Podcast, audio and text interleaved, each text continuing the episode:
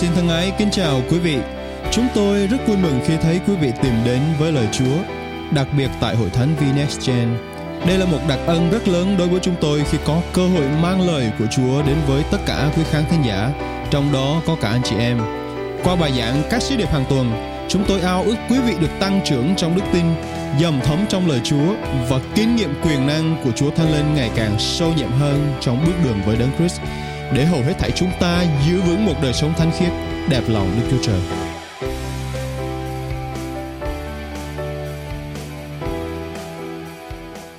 Cảm ơn Chúa vì chúng ta tiếp tục à, bài giảng tiếp theo trong sứ điệp các danh xưng của Đức Chúa Trời, trong loạt bài các danh xưng của Đức Chúa Trời. Anh chị em thân mến, hôm nay chúng ta đã đến tuần thứ mấy rồi, chúng ta có nhớ không ạ? Một con số rất là đẹp, một con số mà trong uh, uh, tiếng Hê-bơ-rơ đó, con số đó là một con số của sự hoàn hảo, con số của sự uh, trọn lành và một con số của sự uh, đầy đủ. Và con số đó cũng rất phù hợp với chủ đề của chúng ta ngày hôm nay. Và anh chị em có biết là hôm nay chúng ta sẽ học về điều gì không? Danh xưng tiếp theo mà tôi muốn chia sẻ với anh chị em ngày hôm nay đó là Shalom. Anh chị em chúng ta hãy quay qua người bên trái bên phải và nói là Shalom. Amen, cảm ơn Chúa. Với những anh chị em mà đã có thể đã tin Chúa lâu năm thì có thể đây là một từ không phải quá xa lạ đối với những người tin Chúa. Nhưng mà Shalom là một danh xưng rất gần gũi, rất quen thuộc. Hôm nay chúng ta trong phần thứ bảy của series các danh xưng Đức Chúa Trời, chúng ta tìm hiểu về danh xưng Shalom có ý nghĩa như thế nào và lời Chúa nói gì về Shalom. Anh chị em thân mến, Shalom trong tiếng Hebrew rất đơn giản, nghĩa rất đơn giản mà chúng ta vẫn thường biết đến và nhiều người thường biết đến, đó là sự bình an, peace.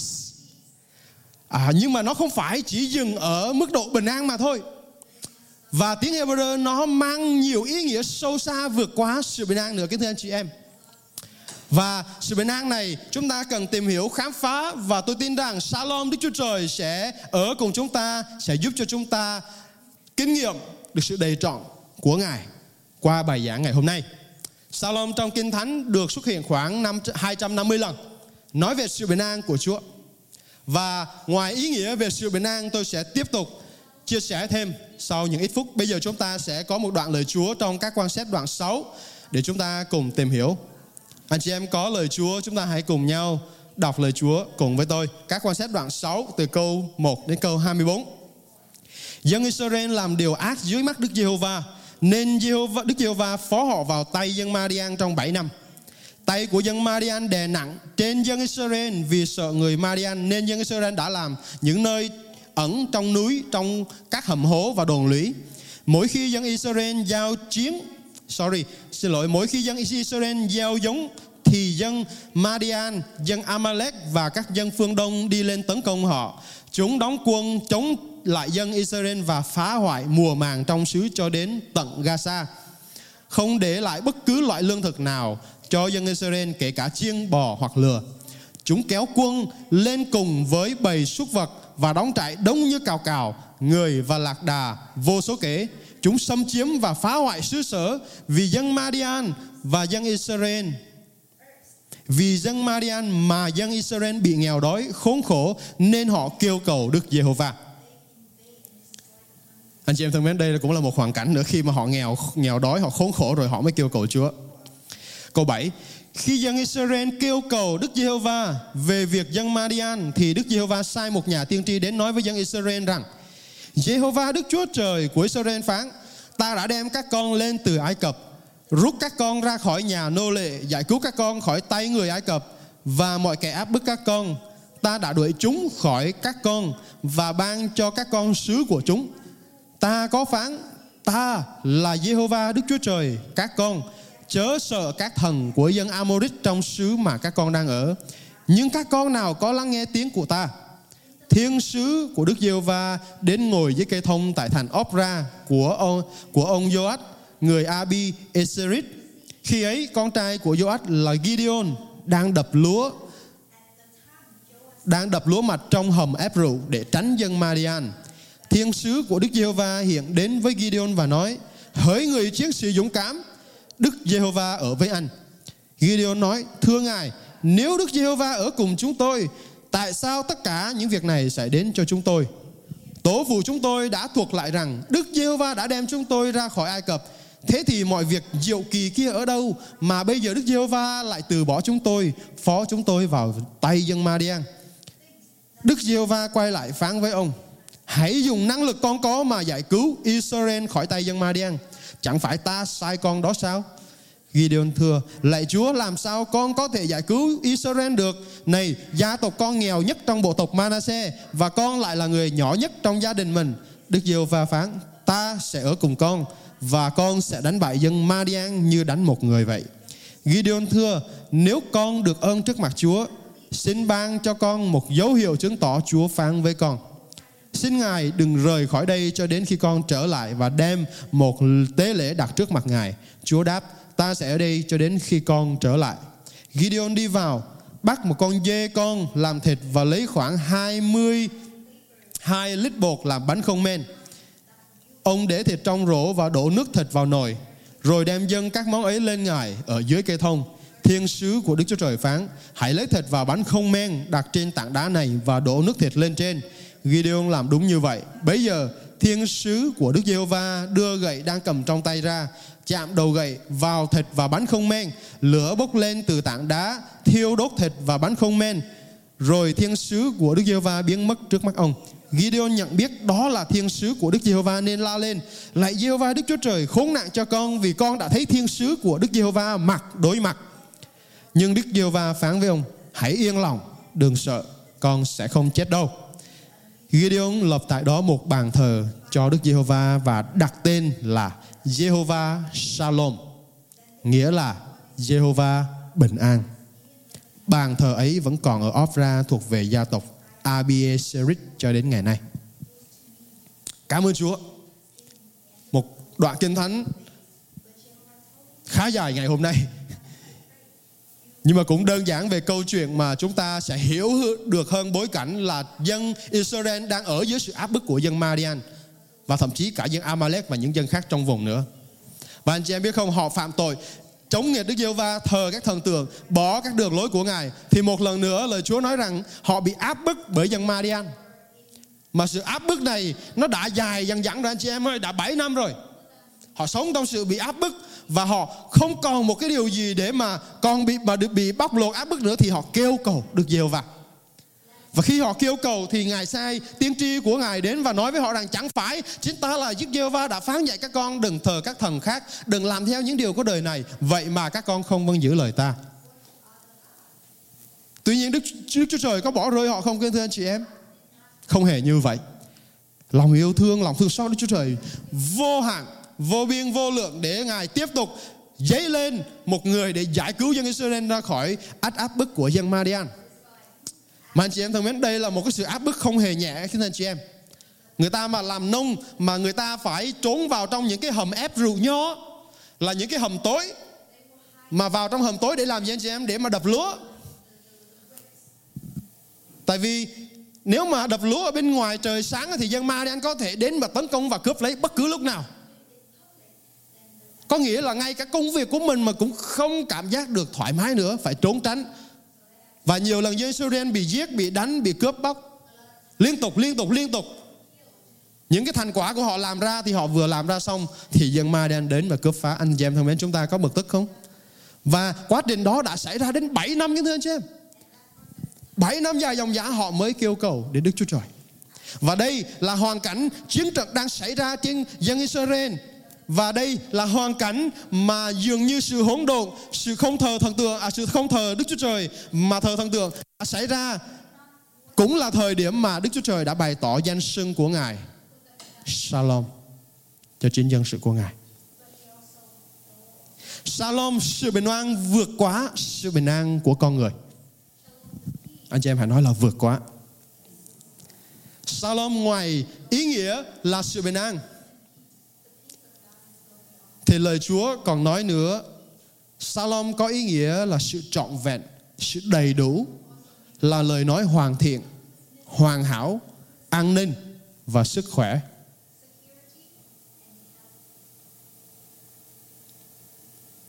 Và những ý nghĩa trên nó đến với một điều kiện là người sống với Chúa, có một lối sống hòa hợp với chính Đức Chúa Trời.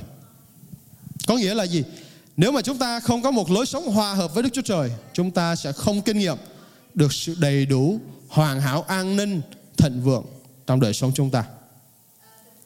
Và Shalom này có ý nghĩa là khi mà một người sống hòa hợp với Đức Chúa Trời thì chúng ta sẽ có được một kết quả là chúng ta cũng sẽ sống hòa hợp với người khác. Chúng ta được thịnh vượng, chúng ta được sức khỏe, chúng ta được thỏa lòng, chúng ta được lành mạnh, chúng ta được trọn vẹn và được hạnh phúc về mọi mặt. Cho nên Shalom nó vượt quá ý nghĩa đơn thuần mà chúng ta nghĩ là bình an mà thôi. Anh chị em biết người Do Thái ngày nay người ta gặp nhau người ta nói gì không? Có thế nào anh chị em uh, thắc mắc là uh, người Do Thái người ta gặp nhau thì người ta câu chào hỏi đầu tiên người ta nói là gì? Người Do Thái hiện đại trong thời đại chúng ta khi họ gặp nhau họ vẫn chào hỏi Shalom. Có nghĩa là bình an, sức khỏe cho anh em, bình an, thịnh vượng cho anh em, bình an, sức khỏe, tốt lành đến với bạn. Người Việt chúng ta đi học thì anh chị khỏe không? Người Mỹ thì cũng nói như vậy, how are you? Nhưng mà người Do Thái còn nói là Shalom, bình an, thịnh vượng cho anh em. Wow, một cái sự chào hỏi rất là tuyệt vời, vượt trên quá sự hỏi thăm chỉ là khỏe không mà thôi. Và ngày nay nhiều người bắt đầu khi mà chúng ta phát triển một cái hệ thống giao thông, một cái đất nước giàu có, cơ sở hạ tầng thật là tốt, chúng ta có công việc tốt, chúng ta có hệ thống giáo dục tốt, chúng ta có hệ thống y khoa tiên tiến hiện đại, chúng ta có bảo hiểm, chúng ta có rất nhiều những thiết bị khoa học hiện đại để chúng ta dựa vào điều đó. Và con người đôi lúc chúng ta nhìn thấy những điều đó và lấy làm cớ để chúng ta dựa vào đó để có sự bình an cho chính mình. Mà anh chị em thân mến, nếu mà chúng ta không cẩn thận thì những điều đó sẽ dẫn dắt chúng ta vào sự lo lắng, sự bất an thay vì sự bình an đầy trọn mà Shalom Đức Chúa Trời có thể ban cho chúng ta. Sự bình an thật sự chỉ đến từ sự hiện diện của Đức Chúa Trời thôi, kính thưa anh chị em. Giăng đoạn mười bốn câu hai mươi bảy lời Chúa nói như thế này: Ta để sự bình an lại cho các con, ta ban sự bình an cho các con. Sự bình an ta ban cho các con không giống như thế gian cho. Lòng các con chớ bối rối và đừng sợ hãi. Chúa Giêsu ngài xác chứng rất rõ ràng rằng sự bình an của Chúa Giêsu ban cho chúng ta là sự bình an không giống như thế gian này ban cho. Sự bình an mà Chúa để lại cho chúng ta là sự bình an mà chúng ta không thể tìm thấy trong khoa học tiên tiến hiện đại, trong y học ngày nay, trong giáo dục hiện đại ngày nay, trong các bảo hiểm mà chúng ta mua. Sự bình an mà Chúa ban cho chúng ta khiến lòng cho chúng ta không bối rối và sợ hãi, không mất phương hướng và nói rằng Chúa ơi, con phải làm gì đây, ngày mai sẽ ra sao, cuộc đời con sẽ đi về đâu. Khi mà chúng ta có sự bình an thật sự của Chúa, chúng ta sẽ an lòng, chúng ta sẽ an tâm, có sự an ninh ở trong Ngài, kính thưa anh chị em. Trong một hoàn cảnh mà có người ta không kinh nghiệm được sự bình an thì Đức Chúa Trời Ngài đang bày tỏ Shalom cho chính chúng ta. Và sự bình an thật sự đó chỉ đến từ sự hiện diện của Chúa mà thôi. Ngoài Ngài ra chúng ta không tìm thấy sự bình an thật sự đến từ nơi nào khác. Và Chúa Giêsu chính là nguồn của mọi sự bình an. Đó là lý do tại sao Kinh Thánh trong Ê-sai đoạn chín câu sáu nói rằng Chúa Giêsu Ngài cũng chính là Hoàng tử bình an, là Chúa bình an. Vì sự bình an đều đến từ Ngài. Đôi lúc chúng ta có những điều vui thỏa trong cuộc đời này. Có thể anh em, anh chị em mua được một chiếc xe mới, chúng ta tìm được một công việc ưng ý, hay là mai mốt chúng ta, các em đi học, đi vào được một trường đại học mà mình rất là thích, hoặc là có một cái job mà ước mơ đã từ lâu, hoặc là mình sở hữu được những điều mà người khác không sở hữu. Đó chỉ là những điều mà mang lại cho chúng ta niềm vui nhưng mà tạm thời, kính thưa anh chị em. Và đôi lúc những điều đó khiến cho chúng ta nghĩ rằng đó là sự bình an thật sự, nhưng nó chỉ là tạm thời mà thôi. Sự bình an mà Chúa ban cho chúng ta là sự bình an lâu dài, trọn vẹn. Và có sự bình an của Chúa chúng ta mới kinh nghiệm được Ngài nhiều hơn, kính thưa anh chị em. Shalom, bình an của Chúa sẽ ở cùng chúng ta thậm chí trong nghịch cảnh. Anh chị em đang có nghịch cảnh gì? Hãy thử nghĩ về điều đó ngay giờ này. Nghịch cảnh của bạn là gì ngay giờ này? Hay là bạn tự hỏi rằng một nghịch cảnh gần nhất mà mình có thể nhớ đến là gì? Và tôi dám hỏi anh chị em là chúng ta khi nghĩ đến cái hình ảnh của cái nghịch cảnh gần nhất của mình, cái sự khó khăn, hoạn nạn gần nhất của mình, thì mình có thực sự kinh nghiệm sự bình an của Chúa trong nghịch cảnh đó hay không? Chúng ta quay trở lại Gideon và dân Israel trong nghịch cảnh. Có phải họ đang ở trong nghịch cảnh không? Dân Marian đang bủa vây, bóc lột. Họ phải trốn chui, trốn rủi trong các hầm tối, trong những nơi mà hoang vắng không ai thấy, để mà đập lúa. Họ phải sợ hãi vì những công việc mà dân Manasseh đã làm quá lớn đối với họ, quá áp bức đối với họ, họ không chịu nổi. Và tất cả những người Israel ai cũng sợ hãi, bối rối và trốn tránh, vì họ không ai dám đứng lên chống lại dân Manasseh cả. Điều đó có phải là nghịch cảnh đối với dân Israel không anh chị em?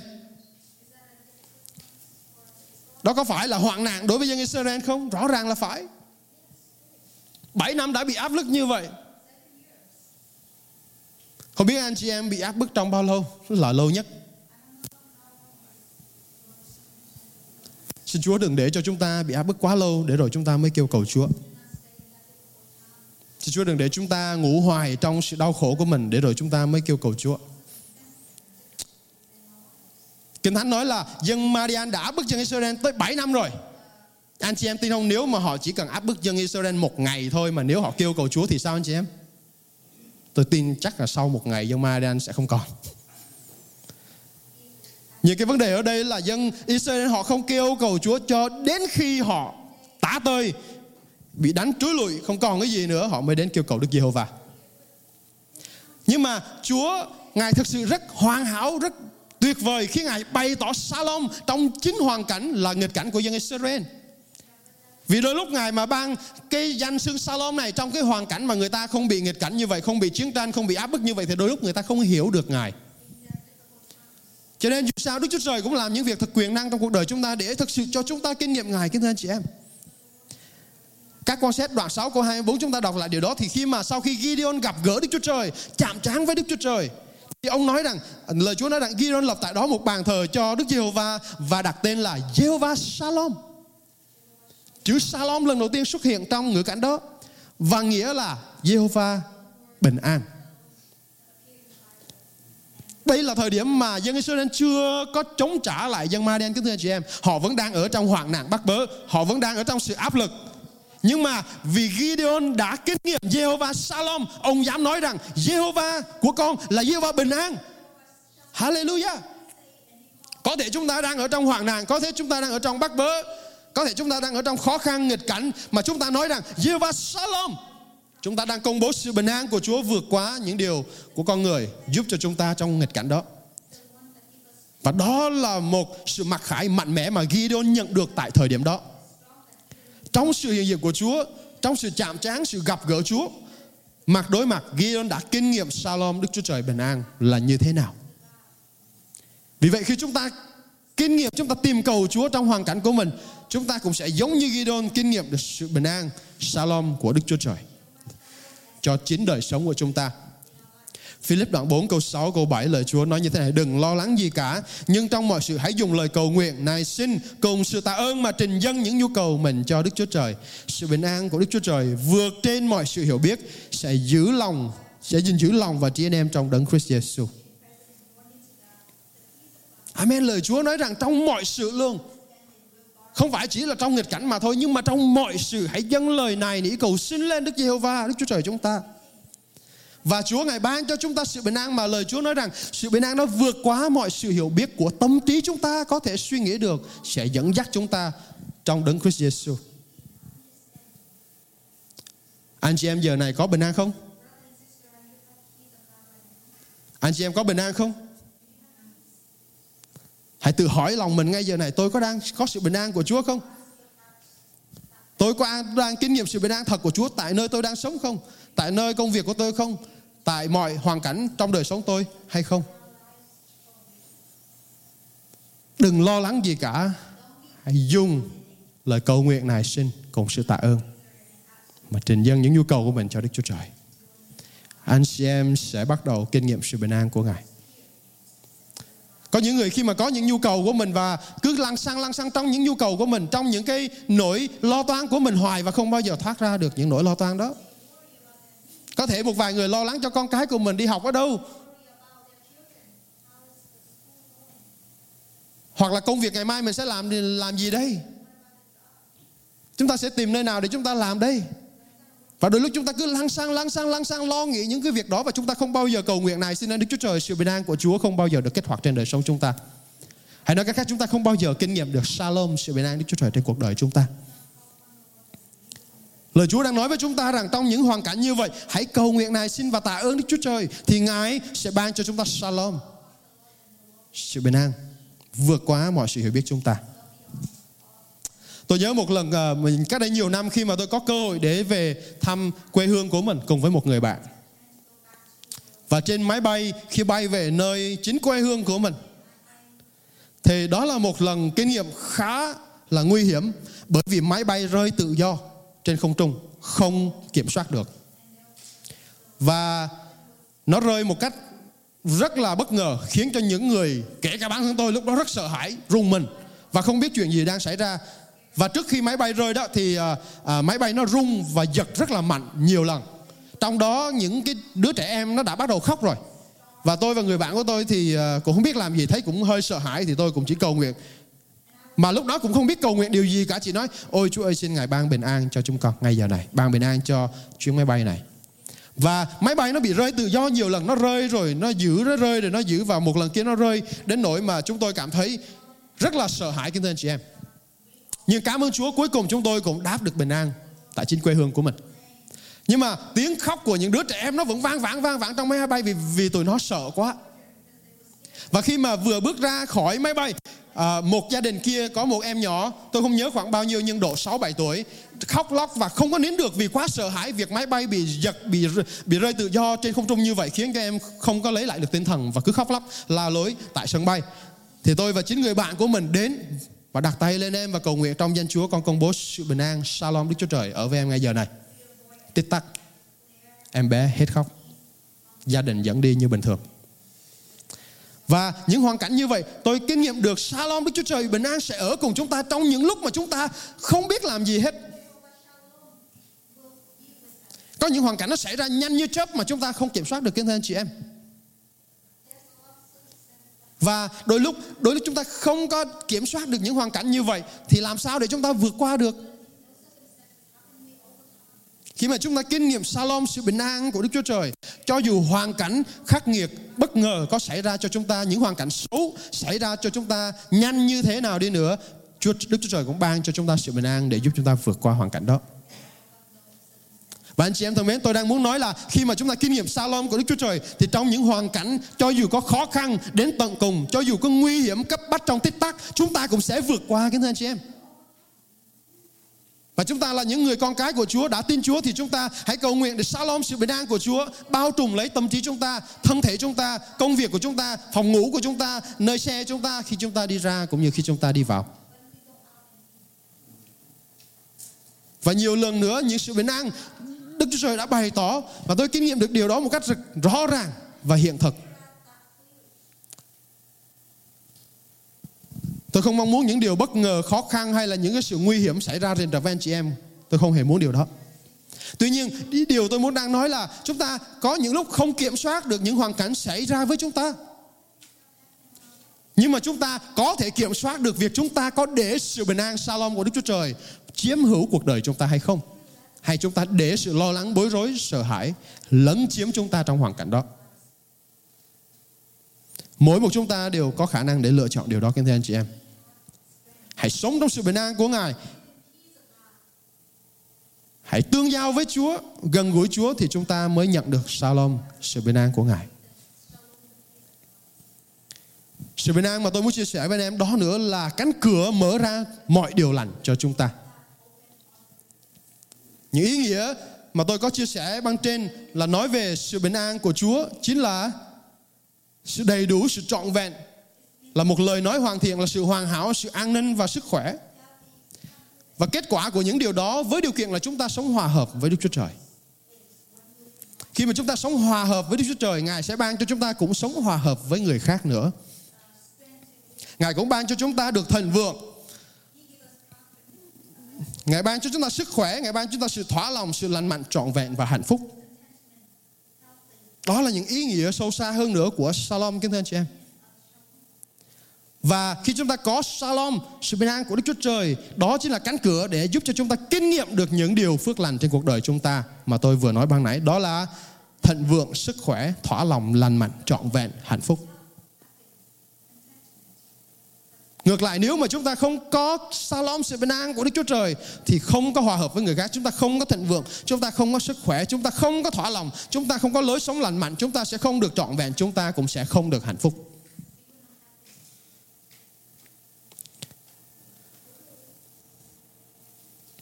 Nhiều người tưởng rằng khi mà chúng ta có tiền, chúng ta sẽ hạnh phúc.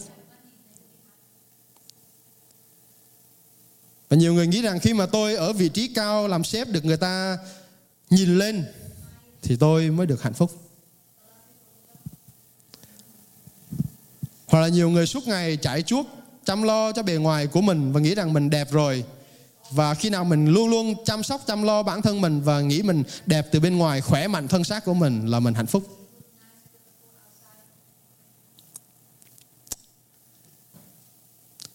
Nếu chúng ta không có Shalom của Đức Chúa Trời, tất cả những điều đó là sự lừa dối, kính thưa anh chị em.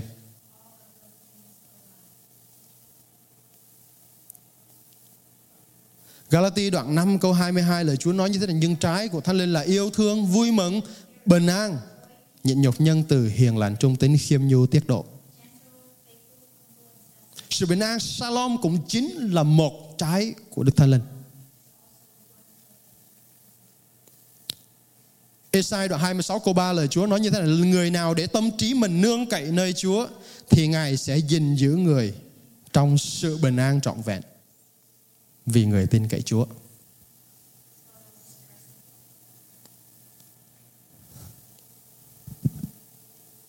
Cho nên chúng ta thấy rằng sự bình an của Đức Chúa Trời đối với sự bình an mà chúng ta nghĩ từ thế gian này hoàn toàn khác nhau. Và mục đích của mỗi một chúng ta sống trên đất này là để chúng ta khám phá sự bình an sâu xa đến từ Đức Chúa Trời chúng ta. Vì chỉ có sự bình an thật từ Shalom, Đức Chúa Trời chúng ta mới giúp chúng ta vượt qua được hoàn cảnh của mình mà thôi. Chỉ có sự bình an của Chúa mới giúp cho chúng ta được thỏa lòng mà thôi.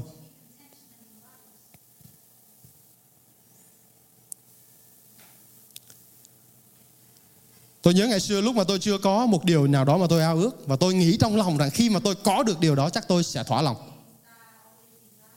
Anh chị em hãy thử nghĩ trường hợp đối với cuộc đời của mình đi. Nhưng mà anh chị em có được một thứ mới, anh chị em vui chơi với nó vài ba bữa rồi chán,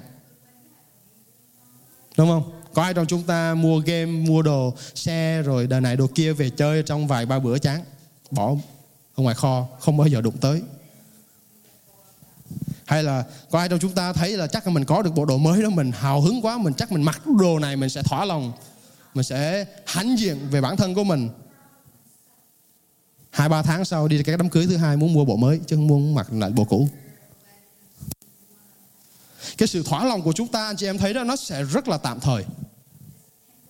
Mà tôi còn biết nữa, có những người mà bỏ ra hàng ngàn đô la, kính thưa anh chị em, để mua cái áo thun. Tôi nghe điều này mà lòng tôi nhức nhối, không hiểu nổi. Không hiểu nổi luôn. Ngày xưa tôi đã nghe cái chuyện mua túi xách một ngàn đô là tôi đã tin rồi, nhưng mà việc túi xách là bình thường. Và bây giờ nghe cái áo thun một ngàn đô là tôi không hiểu nổi. Tôi nói Chúa ơi, xin giúp cho con hiểu điều này, con không hiểu nổi. Chúa ban cho chúng ta sự bình an mà chúng ta không cần những đồ xa xỉ đó, chúng ta vẫn thỏa lòng, kính thưa anh chị em. Và Ngài muốn cho chúng ta sống một đời sống thỏa lòng trong những thời điểm hiện tại chúng ta, trong những điều chúng ta có thôi, những điều bình thường đơn giản thôi. Chúng ta sẽ thỏa lòng. Và Shalom, khi mà chúng ta kinh nghiệm được Ngài, sự thỏa lòng đó sẽ trở nên lâu dài và trường tồn mãi mãi trong cuộc đời của chúng ta. Một trong những thực trạng hiện nay nữa mà đang xảy ra đối với nhiều người, đó là người ta chỉ muốn sống để cố gắng làm hài lòng người khác. Hoặc là người ta chỉ muốn sống để à, hoàn thành cái kỳ vọng của người khác dành cho chính bản thân của mình. Anh chị em thân mến, đây là một điều khá là nguy hiểm. Mà nếu chúng ta để lối sống của chúng ta chỉ tập trung vào người khác, để làm kỳ vọng, để làm hoàn thành kỳ vọng của người khác vào chính đời sống của mình, chúng ta đang chạy theo những điều của thế gian này, kính thưa anh chị em. Khi mà chúng ta sống để làm hài lòng người khác, chúng ta sẽ kinh nghiệm những điều áp lực trong cuộc đời không cần thiết. Thay vì chúng ta làm hài lòng Chúa thì chúng ta sẽ kinh nghiệm sự bình an của Ngài. Còn chúng ta mà chỉ tập trung vào những cái điều mà để làm vui lòng người khác đó, hoặc là hoàn thành kỳ vọng của người khác thôi đó, thì chúng ta sẽ luôn luôn ở trong sự lo toan, mệt mỏi và áp lực. Dĩ nhiên là chúng ta sống một đời sống làm đẹp lòng người ta. Điều này không có nghĩa với việc chúng ta sống để làm hài lòng người ta. Hai điều này khác nhau, kính hội thánh. Chúng ta sống để làm hài lòng Chúa, và qua đời sống hài lòng Chúa, chắc chắn người khác cũng sẽ hài lòng vì đời sống chúng ta. Nhưng mà chúng ta phải biết được điều trọng yếu, điều quan trọng nhất ở nơi đây là gì. Tôi không biết anh chị em đang trải qua những hoàn cảnh nào, đang trải qua những sự thách thức nào, không biết hội thánh của Chúa đang trải qua những sự khó khăn nào. Ngày hôm nay Đức Chúa Trời đã bày tỏ cho chúng ta danh xưng Shalom là sự bình an đầy trọn của Ngài.